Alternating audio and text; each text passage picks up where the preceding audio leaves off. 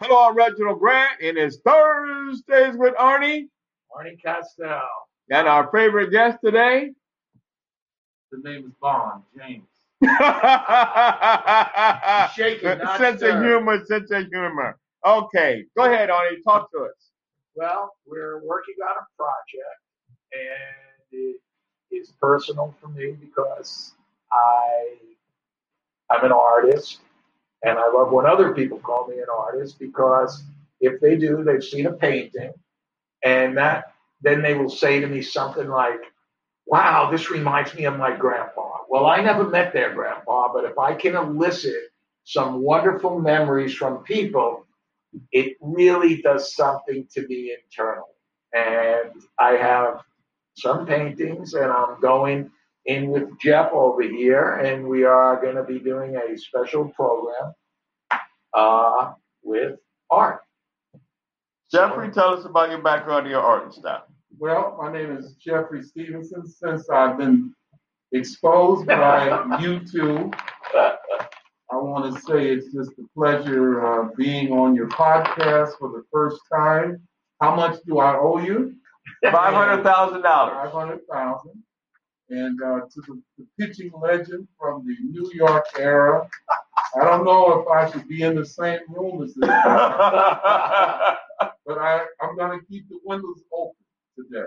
and we're talking about athletes and art. We're going to do a special exhibit um, coming up uh, November 14th. That's Saturday, November 14th. There'll be more information about that online as well. And again, that's athletes and art, athletesandart.com will be the website, and it'll be available online on Monday. But with that said, you had talked this week about some things that was on your mind. Talk about a little bit about that. Well, on my mind was I was thinking about what we're going through, and then all of a sudden, we we have sometimes without outing people, we have problems when we're we seem to be trying when people are telling us what they're going to do. And you can see the intent is there.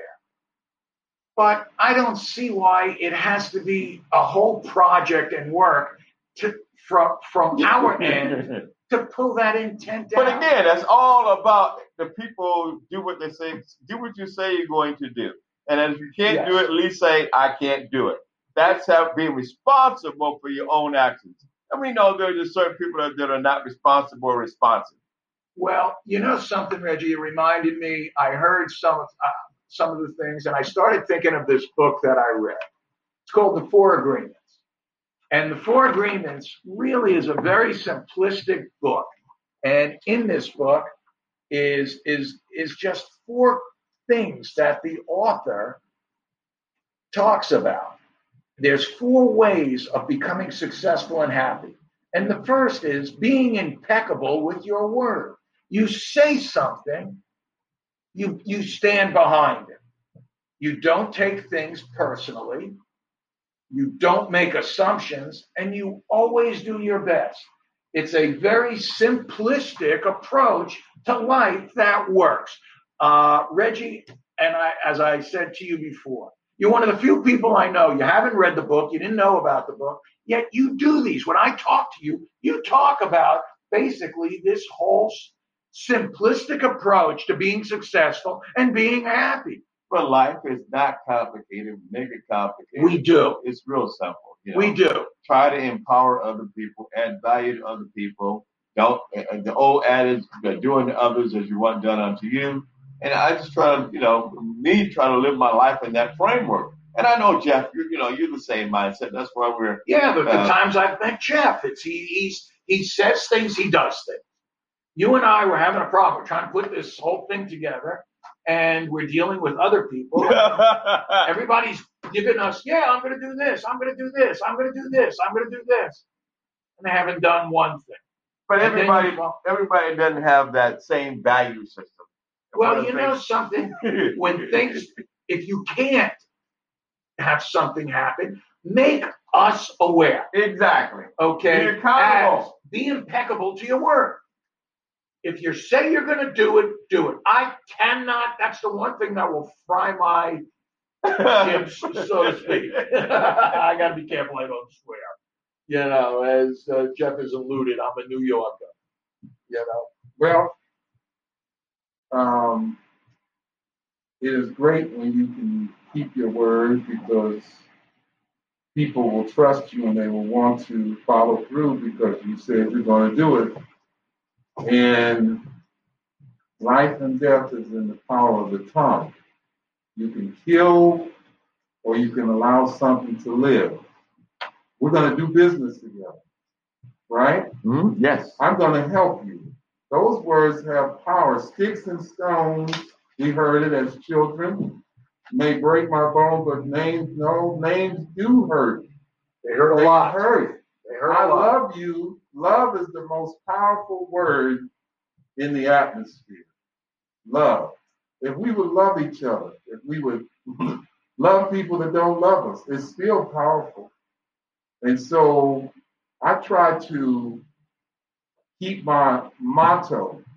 Um, there's a great passage that I always allude to.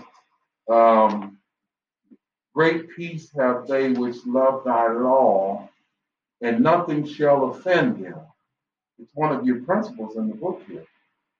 Great peace have they who love thy law, and nothing shall offend them. Break Well- it down for us that are not smart as you, man. What, simplify that. Law- God commands us to love one another, love each other. Why? Because love is patient. Uh oh. Love is kind. Love is long suffering. Love does not remember when you've been forgiven. Love lets you forgive and forget how you've been scorned or even when you've done somebody wrong. So love is powerful. And then the Bible says the love of Christ passes knowledge. You can't even understand the love that you get from people. Has somebody ever just said, Artie, I'm going to bless you. I'm going to give you this, you know you didn't deserve it. You don't know where it came from. You got a shot, Reg. Somebody said, I'm going to give you this opportunity for this job. You're not qualified, but I love something in your personality. And so love will go beyond the spectrum of qualifications, right? It'll go beyond judgment. And so we have to remember when you love something, you can forgive. And when you do that, it's like you're emptying your trunk. We call it dump day. You got to allow yourself to keep flying. We're trying to put this show together, not just to make money, but we're trying to put this show together to display our talents, to give somebody a sense of this is exciting during this pandemic. This is the beginning of a great start of helping somebody get through something. We're doing pictures that will be meditation and therapy for somebody. And so I was explaining to the men in the room that when we paint our pictures, they're not for us. We're supposed to leave them. We're supposed to bear fruit that it would remain. Somebody's going to be blessed by the fruit that we leave behind. And that's why we have to be unselfish. I'm done. Well, you know, it's interesting when you say, now I understand what you say when you don't paint it for you. When I paint, Mhm. I only paint from me. Mhm. Okay. So I don't know about your grandpa. I don't know Mhm. about your childhood. And what I hope is that it will elicit some response Mhm. like that. It will touch something Right. like that. But when I paint, it has to always be for me, only because, uh, like I said, I'm colorblind. So I don't even see some of the things I do. And then people will say to me, wow, your colors are amazing. And I kind of laugh to myself. I don't see 'em.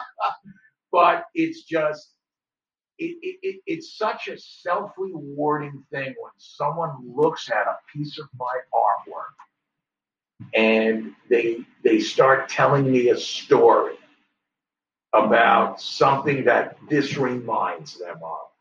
It just really does me good. And I, oh, go go ahead. ahead. No, no, no. So I don't want you to get me mixed mixed up here. When I say it's not for me, when we paint something, I'm saying it comes from us. Yes. But when we create this, we're supposed to. We're not supposed to hoard our creativity. We have to get rid of it. Right. And-. It's like knowledge just has no power if you don't share it. Yes, The sure. creative gifts you guys have, which I have no clue about, has no power if somebody doesn't see that art and, and be able to appreciate it and be Right. able to love and be able to be emotionally impacted. Right? You elevate other people by allowing them to see this this this thing that you can create that we, most of us do not have the gift. Right? I have other gifts, You but I ain't got that gift. But You not that them. gift. I do not know have the gift of, uh, of making something on, on a piece of paper or a piece of canvas that emotionally attaches. I've seen both of your pieces of art, and both of you are phenomenal, and I couldn't do that if my life depended on it. I'd be dead.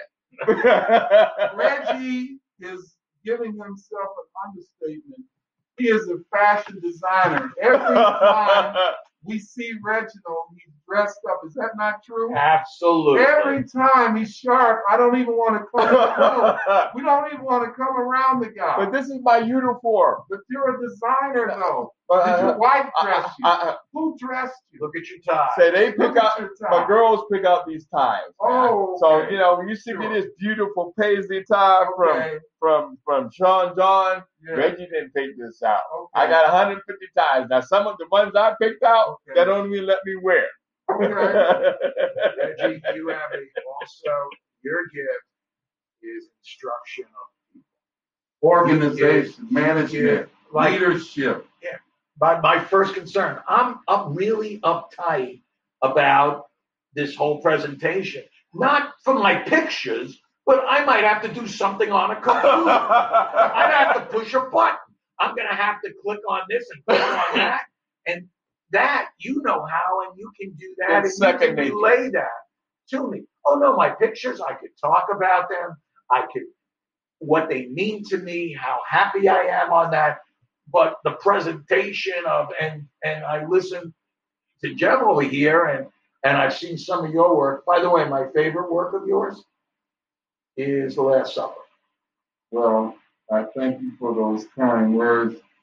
I cannot tell the the I don't want to say Your favorite. The web are we on the wide web web land? It used to be radio land. I guess we're on web land. well, this is a podcast. that Pod land. We're on online. pod land.